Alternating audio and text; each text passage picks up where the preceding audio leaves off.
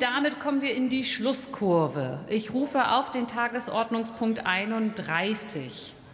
Wer daran nicht teilnehmen möchte, der kann sich jetzt ganz schnell verabschieden.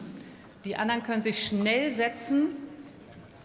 Vereinbarte Debatte anlässlich der erstmaligen Verleihung des Virchow Prize for Global Health.